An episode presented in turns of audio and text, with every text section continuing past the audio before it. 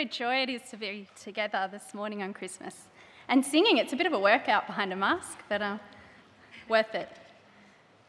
So our next reading is from Luke 1 26 to 38. One month later, God sent the angel Gabriel to the town of Nazareth in Galilee with a message for a virgin named Mary. She was engaged to Joseph from the family of King David. The angel greeted Mary and said, You are truly blessed. The Lord is with you.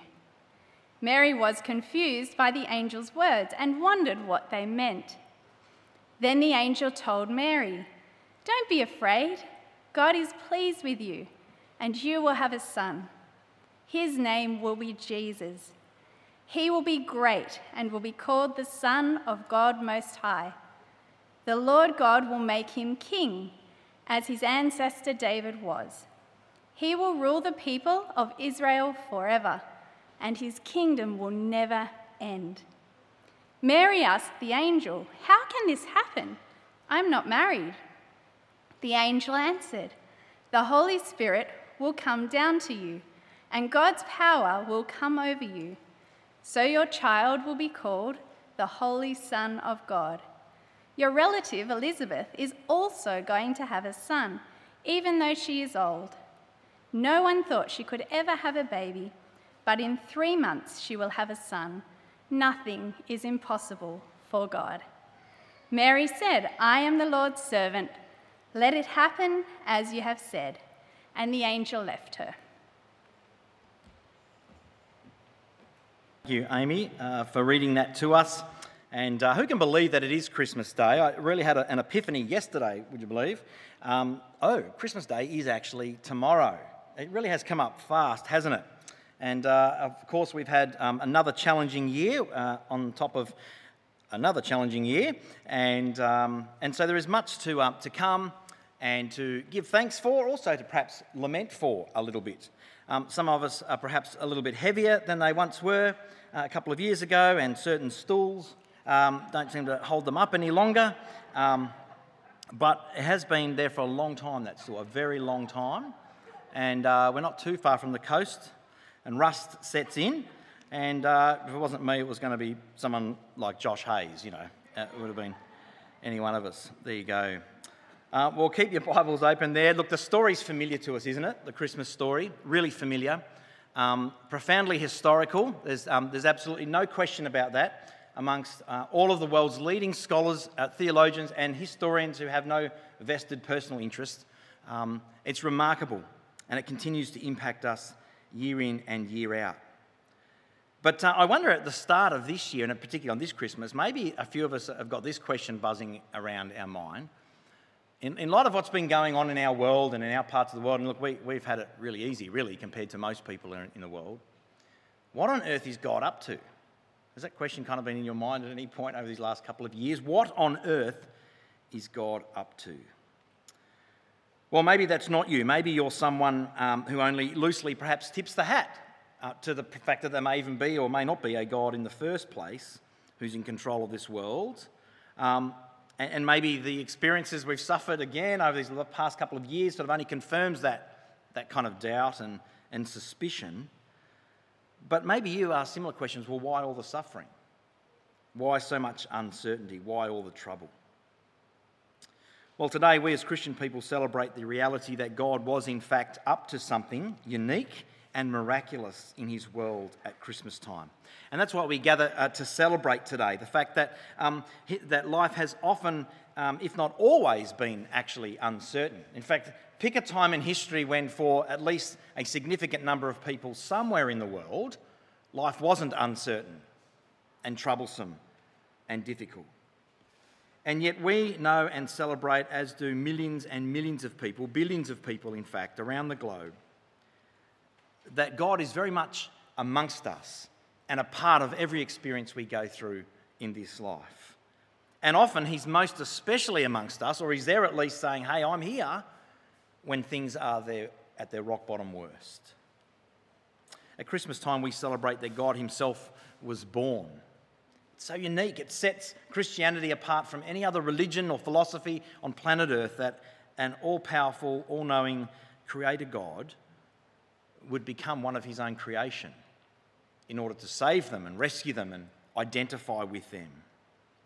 In the form of uh, the baby Jesus, uh, being born under pretty scrupulous circumstances to a teenage girl who was only engaged to a carpenter Joseph from a small, unremarkable town called Nazareth, that in this little babe, God had in fact put on flesh and become one of us for a purpose. And often we, we miss that, you know, it gets kind of lost, the nativity scene, um, with all the other things that kind of consume our minds and marketing uh, around Christmas time, you know, Christmas trees, snow covered scenes of reindeers from the Northern Hemisphere with red noses, um, maybe the, you know, the excessive um, shopping and, and consumption that we often battle with. And in the midst of that, we can really miss this historical event and its significance as to what God was up to at the time and what he's continuing to be up to as a result of the birth of Jesus. We celebrate these historical events because 2,000 years ago, uh, we trust that by faith, the birth of Jesus absolutely changed the course of history and it continues to impact the world profoundly. His birth was unique, it's a one of a kind, and it revealed to all of us what God was up to. So, as we summarise, Christmas has always been and will continue to be however we celebrate it and whatever day we choose to celebrate it, it'll always be about God and what He has done, His action in this world, and what He's done for real. And this morning, we want to spend just a few minutes focusing on this familiar story. And I want to just talk about three things that we believe as Christians that God was up to. Nothing new here for those of us of faith, and probably nothing new for those who uh, at least understand in part uh, what Christianity and, and Judaism itself is even about but worth reminding ourselves again. The first one is this that God took an amazing risk because of his love for people. Have a think about the circumstances into which God became one of us through the person of Jesus. Think about Joseph and Mary, what they faced leading up to the birth of this miraculous child. They were about a week's journey from where they had to get to because of a government census requiring all people to report to their district of origin. It seems um, even back then governments loved the idea of finding out what people are up to and you know um, helping them, helping us live our lives and so on. Um, but think about the trauma of this trip upon a late-term mother travelling north, uh, or wherever she travels, uh, not north, travelling on rough roads for this length of time. The baby could have arrived at any moment. She would have had to have delivered it on the side of the road in the middle of nowhere.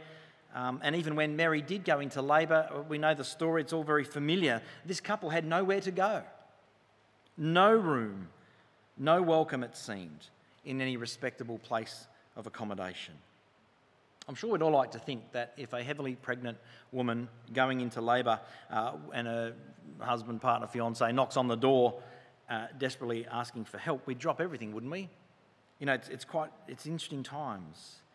But the best that this couple could find was a shelter where animals are kept and fed. Hardly a fitting place for a maternity ward. And, and then added to this scene in Matthew's gospel a little bit later on from our reading earlier on, uh, it tells us that after the birth of Jesus, King Herod, the local ruler, became threatened uh, by talk of a new king. He was uh, well and truly uh, significantly affected by his own hubris and uh, significant mental health issues. Um, uh, and he was suspicious, and so he did the, the, unthinkable, a ghastly thing that people with unchecked power often tend to do. And he ordered that all infant males be put to death in order to eradicate uh, that chance of there being any real threat. I mean, we've got to remember that the birth of Jesus occurred at this tumultuous, uncertain time in the world. Things, there was a lot of risk for God to be choosing this time of history, and yet the scriptures remind us that it was at the right time, at the appointed time, God became one of us and sent Jesus into our world. So God took an amazing risk when sending Jesus. A number of things could have gone horribly wrong, humanly speaking, just in the lead up to his birth and in those first few years afterwards. But Christmas reminds us of God's amazing love for the world and the extent to which he would go for, the risk that he would take in order to bring salvation and redemption to us. In the words of the angel Gabriel to the confused and frightened Joseph, do not be afraid. Mary will give birth to a son, and you are to give him the name Jesus, because he will save his people from their sins. The account of what happened at that first Christmas shows us beyond reasonable doubt the extent of God's love for redemption, to bring back into relationship all of us who are so cut off from Him and struggle to understand our purpose and meaning in life if we accept what it was uh, that God was doing. Well, secondly, God understands the pain and suffering that many people experience in this life. In fact, that all of us at some point will experience in this life. The good news of the Christian story uh, doesn't just stop with God's love and commitment to us, it also speaks deeply, deeply to us of God's intimate knowledge of us and his personal experience with the same things that we go through, the same sufferings, um, the same pain, which many of us know all too well. God is truly with us. Uh, the word, that beautiful word, Emmanuel, with us, God, was declared uh, to be a name of Jesus. God truly with us in the circumstances of our lives. Think about Mary again. How terrified and confused she must have felt when hearing the news from the angel Gabriel of what it was God was going to do in and through her. Utterly terrified. How, how many questions must she have had about those details? And when you read it again um, through their second reading there in Luke, it's so definite and clear as to what's happening. You know, when, when an angel of the Lord, a messenger of, of the Creator God, turns up and says, um, God's going to do this, He will do this, and you will do that, and this, you know, she, she's, a, she's a committed, devout Jew. She knows it's going to happen, right? God doesn't just make things up or guess or, you know, when, when that, that's a serious thing he's going to do, she would have been utterly terrified and confused. Her world would have been turned right upside down. Loneliness, no doubt. Definitely social ridicule and isolation. Facing uncertainty, potentially devastating future. In fact, she said to Joseph, Hey, Joseph, have nothing to do with me. All I know is God's up to something, and it wasn't you, it was him. Uh, and, you know, you, you, you don't have to follow through with, with marrying me. That's how distraught she was. Well, Christmas can be a time, especially for some of us, for many of us perhaps, of loneliness as well, of devastation, of things that's happened in our lives in personal ways. Um, think about this morning, perhaps families, no doubt, here uh, who've lost a loved one since last Christmas. For the person who has newly become single after a relationship breakup. For the person who still um, hasn't found the relationship that they're, that they're longing for and praying for. What about for couples who are perhaps trying but unable to have children? For parents and children who are separated uh, by distance or walls or bad choices or, in our time, um, closed borders? What about, uh, what about elderly, uh, the elderly amongst us? Separated um, or suffering loss of a spouse after many joyful years of faithful marriage? What about the family who's really done it tough, particularly over these last two years, and they're thinking, how I maybe just got through those, how on earth am I going to get through whatever's coming next? Well, the Christmas story promises all people in these situations hope it promises us hope and it promises us life and life to the full, even in the midst of those circumstances. It promises us redemption. It promises us reconciliation with God and therefore with each other in these relationships. And it even promises us, strangely, joy in the midst of these things. In the words again of the angel Gabriel, the virgin will be with child and will give birth to a son, and they will call him Emmanuel, which means God with us. So the Christmas story is about the birth of a baby who wouldn't stay that way. He would grow up and he would go on to lead an extraordinary life, although, by all sense and purposes, a fairly unremarkable one in terms of holding no political office or no successful business, or he seemed to be a person um, very much at, at the, the, the, lower socio-economic um, part of society. But even so, we get glimpses throughout the Gospels. As an adolescent, um, Jesus would go on to amaze the greatest philosophers and, and theologians and scholars of the day at the, the, Jerusalem the, the, the, temple in Jerusalem. Uh, you know, like 12 years of age, and he's debating with them. And, and, you know, I always love that story. You think, why are they debating? Wouldn't you at some point go, why am I debating with a 12 year old? Go to your room, right? Um, they never did that. Obviously, he held their attention. Obviously, he had completely gripped their intellect to go, wow, we, we, I'm, I'm, we're interacting here, we're dialoguing. That was at the age of 12. As an adult in villages that he passed through, and we read accounts of him transforming lives with his profound teaching that just turned the social norms on their heads and, and, and, and lifted people up. His authority over diseases uh, over demons or the, the demonic, the, the, the, spiritual realm, um, and, and, of course, um, uh, over injustices that he overturned in society. Those of low social uh, standing who live without meaning and hope will find that in Jesus Christ, God's Son, there is hope. There is value that's added to their lives. The poor will be valued and given dignity. The powerful will be challenged and they'll be brought down and levelled. Children will be loved and cared for and honoured, as will all vulnerable people amongst us. Yet, beyond all that this baby will do or say, there stands this daunting and looming end to his life that he knows full well, by the way, awaits him. And this will happen after a mockery of a court hearing. Um, he's finally got the governing, ruling, um, godless secular powers offside. He's even got his own religious ruling powers offside. And it comes to a head as he is tried um, undeservedly uh, for crimes that he didn't commit. And eventually he was led away to face a horrific execution, death on a Roman cross. And yet we realise that in the midst of this tragic end to his life, after three short years of public ministry, mind you, that that is exactly the plan and purpose God had for himself in Christ Jesus to do for us in this world. And so, right the way through, we see that God in Jesus knows and understands our human pain, the worst of it, many things that none of us have yet actually experienced because he's personally lived it and he's experienced it himself in his humanness. So be encouraged. Know this today that God understands whatever it is you're going through in terms of the pain, in terms of the suffering that you and many other people may suffer, perhaps in silence or perhaps it's well known to those that you share it with. And perhaps your situation today is actually a lot closer to the heart of God than you've perhaps possibly understood or might have acknowledged before. And If you're thinking about Christmas presents, what about this one? What better day to give your life to God as a Christmas present in response to what He's done for you? God took a risk because He loves you, He loves me. God understands our pain and our suffering. And lastly, God offers life giving hope to everyone because of Jesus. You see, as the baby Jesus grew up and lived and taught and loved and suffered, he was put to death, but ultimately God didn't leave him there. The greatest miracle, even greater than the incarnation, the birth of Jesus, would bring him back to life through resurrection.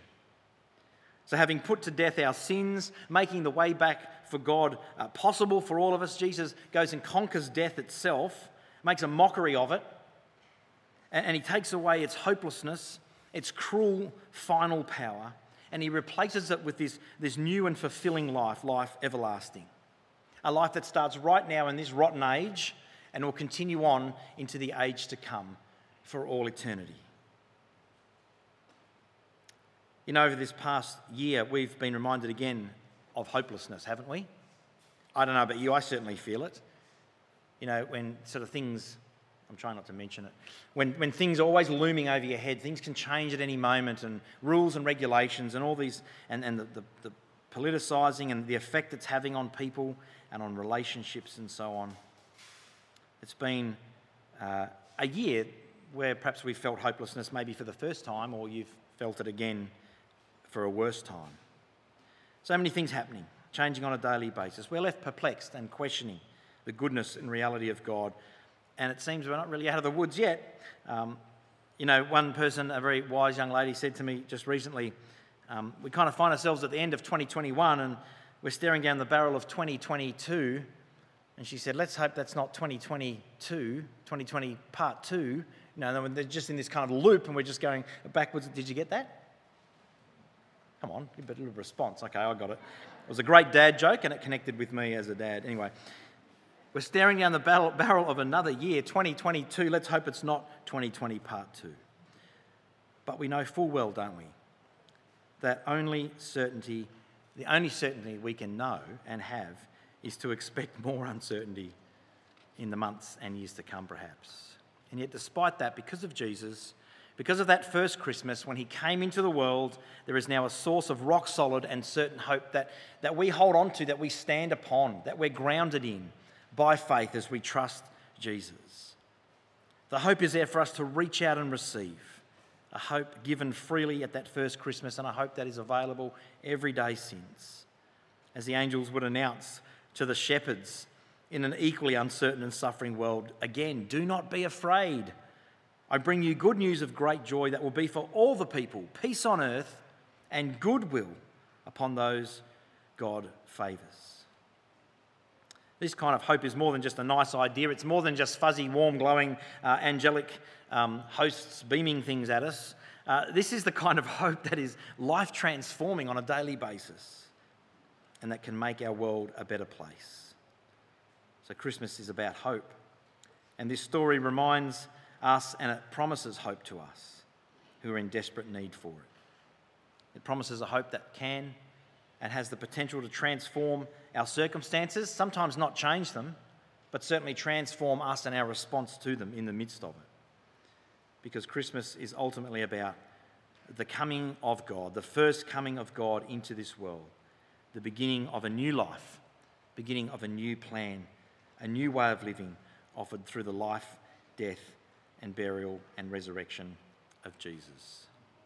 So, folks, uh, whoever you are, wherever you're from, this Christmas, we are again invited to reflect upon what our response to this Christ child might be. What's your response? I know many, perhaps most here today, have made a, a faithful response, a faith of response, uh, a response of faith, and they perhaps continue to do so each and every day, um, or maybe every few months uh, as, you, as you focus, refocus again. But maybe there's some of us here who haven't made that kind of response. What response are you going to make? The very real miracle of Jesus coming into our world so that we might have hope, fullness of life, is an event that requires some kind of response. God took an incredible risk. He paved the way for us to reconnect with Him, and it's up to us to respond to this free invitation, to join with Him, to trust His Son Jesus, the resurrected living one who rules and reigns and who will return for a second and final time. We're invited to get on board with the new life in the meantime that He came to live and that He came to give. And what better day to make a response than on this day, the day we mark as a time to remember and celebrate His birth. Let us pray. Heavenly Father, on this wonderful day that we celebrate the birthday of your Son, Jesus Christ, we come to remember and give thanks for him. And as we do, we marvel at the length that you went to in order to open the way for relationship with you. Heavenly Father, this Christmas we acknowledge that we live lives often filled with all kinds of concerns, of uncertainties, of struggles, of heartache. We acknowledge that all too often we fall short of your loving plans for us. And so, once again, we seek your forgiveness, and in confidence, uh, we trust for that and take hold of who we are in Christ Jesus, new creations, born again. Help us to place you first in our lives. Help us to order everything according to the life and teachings that you've given us and shown us in Jesus. I want to thank you this morning for your immeasurable love for our world, demonstrated ultimately in you becoming one of us, in dying and resurrecting. May we celebrate well today with family and friends May we know your very real presence among us still today. And we ask, above all, for the joy, the joy that only you can give, and that it be our strength. We offer this prayer in the name of Jesus, our Lord and our Saviour. Amen.